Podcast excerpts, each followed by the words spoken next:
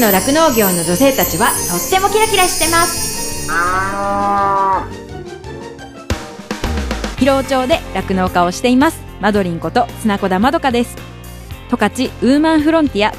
この番組は十勝の基幹産業でもあります。農業酪農に携わる女性たちのキラキラしている活動や取り組みそして魅力をお伝えしていきます。今週もぜひお付き合いください。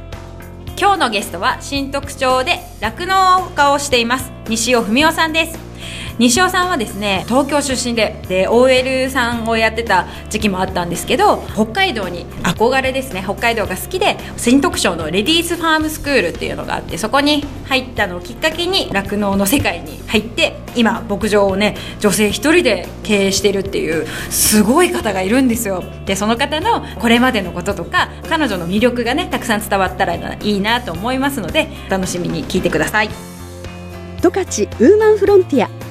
この番組は JA 広尾北海道酪農のサポーター日展配合資料公園のゼノアック日本全薬工業 JA ネットワーク十勝酪農畜産向け ICT ソリューションを提供するファームノート以上の提供でお送りします。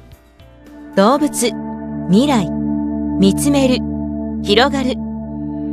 ゼノアック日本全薬工業は動物が持っている未来の可能性を見つめ見出し動物と人間との関係が今よりもっと輝かしく素晴らしいものに広がっていけるようチャレンジし続けます。日展配合飼料は酪農家の笑顔と乳牛の健康のためにこれからも北海道の酪農をサポートしていきます。人も動物も満たされて生きる喜びを。日展配合飼料。酪農家の皆さん忙しい時期になりましたね。お疲れ様です。そんなお仕事を効率化できるのがファームノートカラーです。牛の発情や疾病の兆候を高感度で検知。つなぎ牛舎でも OK スマホ管理で場所も選びません。お試しキャンペーン実施中。ファームノートで検索。十勝ウーマンフロンティア。十勝の酪農業の女性たちはとってもキラキラしてます。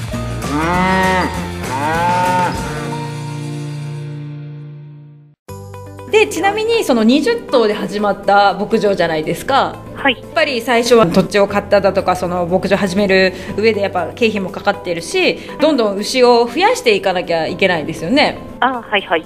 だからもう最初のまあ今ちなみに今年で18年目なんでしたっけ？今年で18年目です。もはや、ね。早い。もうで今ね現在搾乳してる牛さんが何頭ぐらいいるんでしたっけ？えーとね数えたら計算牛が33頭かな今。はいはいはいはい。で育成が8頭で合計今41でしたね。全部で41頭の牛さんが今いるんですよねはい。でそのこのね今までのこう17年間の中でやっぱ20頭で始めてもう最初はもうね必死だしこうね借金返さなきゃと思って牛も増やしてってやって、20頭からもっともっと増えたんですもんね一時期。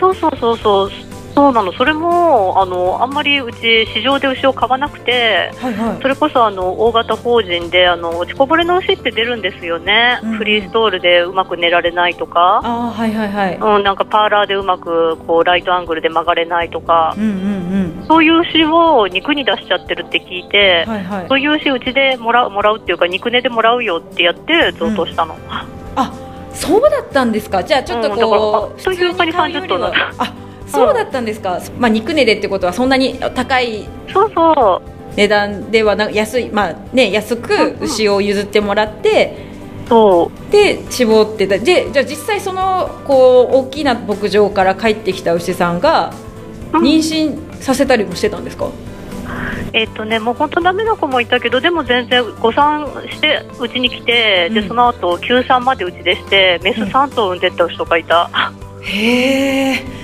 もうね結構ね今はもうあの大きな牧場さんは搾乳してる牛の平均の産児数っていうかねお産した数が23とかね33とかでもさよならしちゃう牛も結構いっぱいそうなるよね。いいるんですよね。でやっぱ施設が牛に合わなかったりだとかねあうん。とどうしてもこう足が悪くなっちゃって歩けなくなるっていうかね歩きが悪くなってしまったりとか寝起きが悪くなってしまったりする牛がいて、うん。で普通普通のっていうかね大きな牧場さんは、まあ、それをそのままお肉になるようにさよならする牧場さんが結構いる中で、そういう牛さん。を安くうん。譲ってもらって、でもう二小牧場でも働いてもらってたっていうことですもんね。そうそう、だって本当にまだ働けるのにって感じだし、でうちに来るとなんか恩返しかなんかよく働くのそういうしって。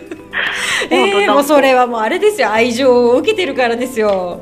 そうなのかな、いやいや、なんかやっぱり一度辛い思いをすると牛も頑張るようになる。あこうねなんていうんですか生きる力をうん、まあ別にその悪いわけじゃないですけどね大きな施設の中でいる牛に、牛よりこううん土の上っていうかね畑の上で歩いている方が合う牛もいるのかもしれないですよね牛によっては。ね。うん、だからまあね、そういう小動作ののんびり牧場もそういう受け皿としてあってもいいのかなっていうか、いや、だから結構新規収納する人とかにはね、勧めるんだよね、牛増やしたかったら市場で買うのもいいけど、そういうのもあれだよって。そうなんですねなんかあのーまあこれ余談なんですけどあの疲労、うん。疲労だとね疲労で新規収納する人ってそういう牛買っちゃダメなんですよ。あ、そうそう、そういうふうに今縛りがきつくなってる、すごく。そうそうなんですよね、うん。そのあのこれから初めて産むっていうかねん初任の牛を買わなきゃいけないとか、うん。なんかそういうのが結構あって疲労はねね。あんまできないんですよ。なのでこう初めてやっと牧場自分でスタートできるって言うけどその新しい牛たちが産まないとあの、うん。出産しないとね牛乳絞れないからあのそうだよね。牧場スタートしても。そうなかなかこうう生活費が稼げないとか、うんそういうふうに言ってる人とかもいるので。ん。ねでもそれがねこうできたからある意味支えてくれた部分ではありますよね。そういう若い牛が分娩する前に最初から絞れてる牛がいたっていうのはねそうでやっぱりお産もね本当に最初から何十頭も取り上げるって絶対無理だったと思うんでだから本当にさ初年度は10頭しか分娩しなかったんですよね、はいはいはいはい。うん、だからまあなんとか事故も出さずにやっていけたかなと思って。はあ。いやーでもねだって冬なんかも結構大変ですよね。冬ねいや本当に牛舎のお金をケチっただけあってすごく寒いんですよ冬は。そうですよね。だって水水道とか凍りますよねあ水道とかでもヒーターつけたりとかなんとかなるんだけどもうとにかく搾乳が寒くて寒くて。うんうんうんうん。もう動いていないと耐えられないみたいな。そうですよね。新徳も結構寒くなりますもんね。すごく寒いんです。あのあと風当たりが強いのねなんか山の下だから、ああなるほど、うんうん。えじゃあもう、ねえ。なんて言うんだろう。霜焼けになったりとかですよねそうそう、だけどあのだんだん容量が良くなってきて、はい。もう冬はちょっとこう貫入を増やして牛を減らすとかいろんな工夫をして、はいはいはい。搾乳時間を短くするようにしたら案外大丈夫になってきて、ああもうそこはあれですよね。今までの研修の成果がみたいな感じですよね。そうそうそうそうそうそう。なんかね、うん。変にずる賢くなってる。いやいやいやいやもうそこは頭を使ってっていうのはすごい大事なところですよね。ねえお金ないから知恵を使わないと いけません。はいえじゃあちなみになんですけど今のあの西尾さんの一日のスケジュールって大体どんな感じなんですかね？えーとね、朝はだいたい5時半起床で,、はいはい。でそれで前洗浄を回してる間に哺乳と餌押しを終わらせちゃって、はいはい。でそれから搾乳がだいたい7時ぐらいから。はい。で今、貫入が多いから26頭しかいないので8時過ぎぐらいに搾乳が終わって、はい、でそれから自分の朝ごはん食べてう、んで午前中いっぱいで序粉とうん。休止ね、はいはい。うん、でそれから午後は休憩時間とか会議に出たりとかに回してう、んうん。で夕方はだいたい4時ぐらいに出てまた同じかな哺乳やってうんうん。搾乳して、ってな感じで。あーああれですよね。牛が牛がいる牛舎はフリーバーンでしたっけ？そうです。フリーバーンと放牧です。あフリーバーンと放牧ってあの、まあ、普通のそう酪農家じゃない人は何言ってんのっていう感じかもしれない。そうそうそうそうだ。この辺気をつけなきゃいけなかったのについつい忘れて危ない。ラジオだから。そう。そのねこう牛舎の建物の中をこう自由に好きなところで寝寝てとかこう寝る場所っていうかフフラットになってるんですよねそうですそうです。あのーし仕切りがないので、はいはい。反対に牛はあっち向いたりこっち向いたり好きな方向に寝られるんだけど、はい。ちょっとどこでもうんちをしちゃうのでお掃除が大変な牛舎です。そうなんです。よお掃除がね大変なんですよね。でやっぱりその、うん。こう搾乳してるこう乳搾りしてる牛って、まあ、餌もいっぱい食べるんですけど、それだけこうね、ううん、この数も多くってそうそう本当にね。びっくりしました、ね最初結構ねだってもう西尾さん細いけどそれ全部出さなきゃいけないって結構大変ですよね。力使うし。ねえこれがきっと私の最大ダイエットみたいな。でも酪農って意外と他あんまり力使うところなくて、はいはい餌やりなんかもフォークリフトだし、パーラーもアブレストでミルクは運ばないので、ああなるほど。こう力仕事と言ったらこう牛の上糞ってことですね。そうそうそうそのフリーバーンの牛舎のふんだしっていうのが一番大変な仕事ぐらいなんですよね。ああなるほど、うん。でそのフリーバーンっていう牛舎と今の時期はその畑も開放してて牛が自由にこう畑の方に行って草食べたりもできるような状態になってるんですよね。そうだからもうなるべく牛舎で糞をしてほしくないからもうどんどん外に出出て行ってほしいみたいな。そうじゃんもうこの時期の特権ですよね ある意味ね特。権特権これこそなんかなんかねだから放牧をしてる人はなんかやっぱり放牧をすると牛乳がいいんだとかいろいろあるんだけど、はいはいうちは一番どっちかというと掃除をしたくないから牛舎から出てくださいみたいな でもねあの草の上とかあっちの畑で寝てくれた方が牛きれいになりますよねなんか。うんで今年は雨が少ないから本当に牛きれいねねえいやしかもなんかこう見ててもなんかほっこりするじゃないですか。こう草が生えてる畑の上に牛さんがねゆっくり寝そべってるところとかね、うんでも雨の日はやっぱりこう中に入ってきちゃうんですもんね。そうそう本当に天気次第でちょっと雷が鳴るとすぐバーって帰ってくるし、うんうん。あと虫が増えてきても全然外行かなくなっちゃったりする。ああやっぱそれはね、まあ、牛の習性みたいなものですからね。あれですけど、ねうん、だけど、それを人間がこう今日は外に出なさいってやってしまうと、うんうん。仕事が増えてしまうんだよね。ああはいはいはいはい。だからなるべく本当に牛に任せて、でもそこは本当にあのお一人で仕事をする上でのある意味工夫してる部分かなっていうふうにも思います。あそうかな、うん、なんかあのーなんていうんだろう牛が、まあ、学ぶっていうか牛牛に合わせるっていうか、うん、牛が餌食べたい時に食べても食べてもらってこう運動したいっていうかねちょっと土の上歩かあのー畑の上歩歩きたかったら自分で出ていくとか、なんかこう牛自身が調整してるみたいな感じもしますよね。そうね、牛と協力してやってる感じなのかね。いい言葉ですね協力して 言葉はいいけどそうそうだね。だって考えてみたら餌よりもうちは時間が決まってなくて、はいはい。あの TMR センターでいい餌を買ってるんだから残種は出ないというあ予想でなくなったところで新しい餌をあそうなんですか。よね。だからそうだから思想に餌がごっそり残ってるということはなくって、うんうんうんうん。牛もなくならないと次の餌が来ないと思ってるから全部きれいに食べてくれる。学ぶんですね牛も。ね学ぶんだか厳しいんだかよくわかんないけど。いやーでもなんか学んでるんですよ。こう新しい餌食べたいから早くきれいにしないとっていうね、そうそうそう。ここ片付けないと次のこの人出さないからみたいな。うんうんうん、そのなんかこうお互いにこう、うん。なんかこう言葉がね交わしてるわけじゃないけどこう意思がそうこう行き行き渡ってるというかね。なんかそんな感じがしますね。ねだから本当に今の牛群が大好きでもうよ、ね、これ牛がそっくり入れ替えになったら全然多分今みたいに仕事できないよなって日々牛に感謝してます。ああいやでもそれすごく嬉しい。なんか酪農家やってての楽しみの一つだなっていうふうに思います。多分新入りがいても多分その先輩たちがそういう、ねこうこの牧場での過ごし方を自然と教えてるというか、なんかねね。新入りが入ってもそれを学んでなんとなくそれを次につないでいくみたいな。うん。だからなんか牛たちがこう西尾牧場らしくなんか家族じゃないけどねなんかそういうような位置になってるような感じですね。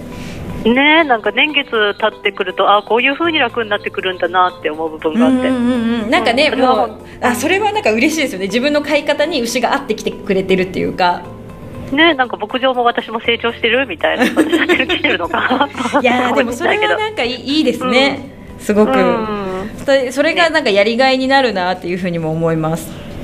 ありがとうございます。はい。十勝ウーマンフロンティア。十勝の酪農業の女性たちはとってもキラキラしてます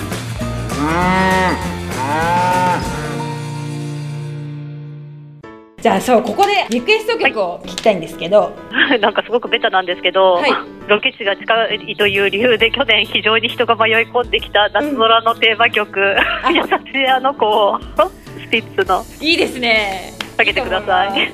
ありがとうございます。あ本当にロケ地が近くって。近いんですか？西尾さん家から。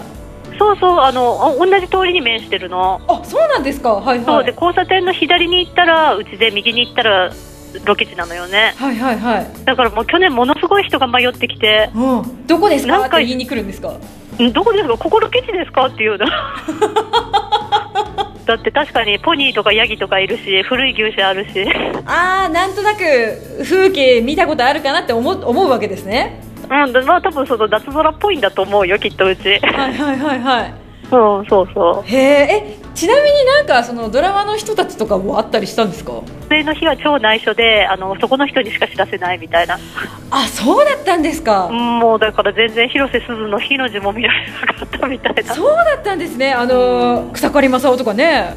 見ねる本当に見見る機会なかよ。ったってことなんですね。ないない。へえそうだったんだ。なんかあのテレビとかであのーうん。何でしたっけ？あの共同学者のカフェでしたっけ、うんうん。あそこに草刈正雄がよく来てて、とかっていうのを聞いたけど、別にお会いすることはなかったんですね。なんかねもうすごい街の人からは完全限界体制みたいなそうだったんですか。なんか本当に撮影終わってからこう新聞とか公になるみたいな感じですよね、ねえ。だけど農協行ったら誰もいなくってなんで今日こんなに人いないのって言ったら実は夏空の撮影に借り出されてたみたいな、えそうだったんですね。農協の人も結構そうやってこうお世話してたってことだったんですね。そうそうだってあの牛とかも本当普段全然再装置で撮影したから、いはい。牛なんかもいちいち連れてってたんだよね。あそうか。草あ畑に牛わざわざ連れてってあれなんか繋いでましたよね。なんていうの？そうそう。なんかやっててで辞表もねなんか見えたらまずいからなんかこうフェルトを巻いたりとかして黒い。確かにそれなんか隠してる感あったなって感じです。そうそうそうそう。なんかすごいいろんなあれしてで牛もなんかあのちょうどその俳優がいるところにはい。都合よく行ったりしないからそれをなんか後ろでぼってたとかね。すごい後からいろんなあー見えないところでそういうサポートを結構してたんですねその農協の方々が。ねえ。まあ、だって新特徴がメインですもんね多分やってたそうね、なんかあの、うん、結構新徳がたくさん使われてたみたい。そうですね牧場の使ってたよね。うんうんうん。あそうだったんですね。そう、そういうでもなんかこうそういうちょっと秘話が聞けると面白いですね。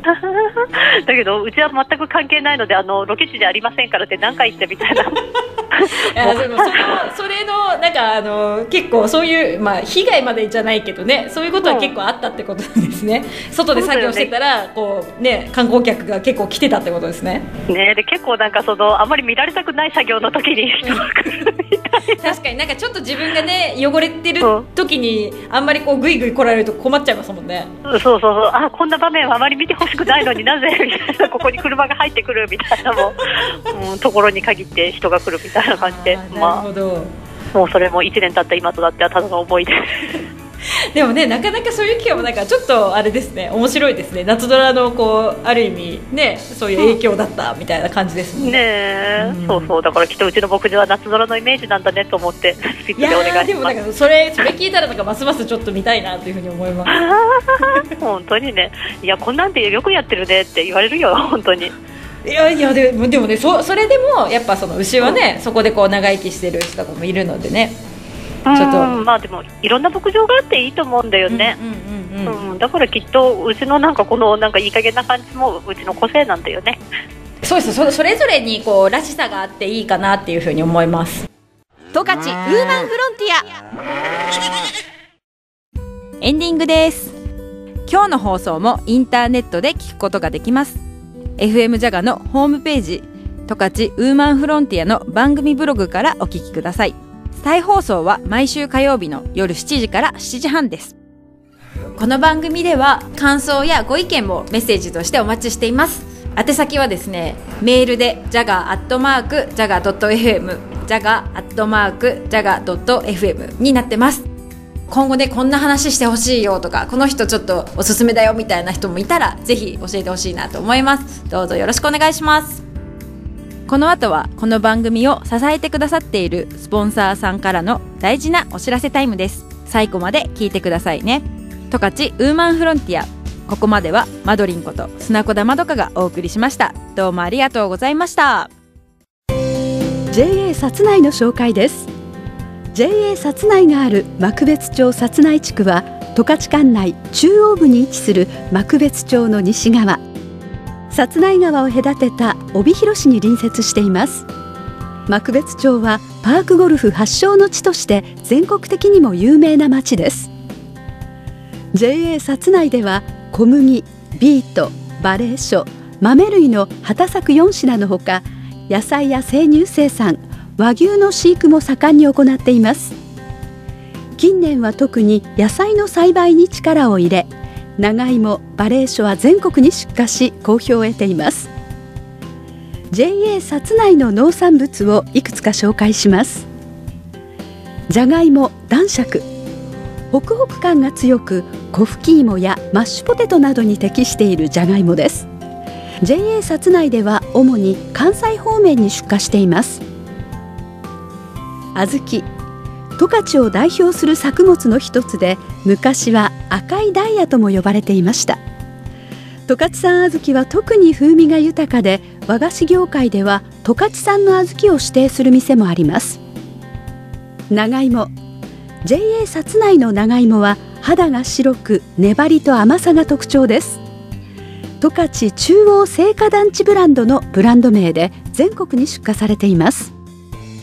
春長ネギ。越冬するため非常に柔らかく香りが強いのが特徴です。帯広市内のスーパーなどでも販売されています。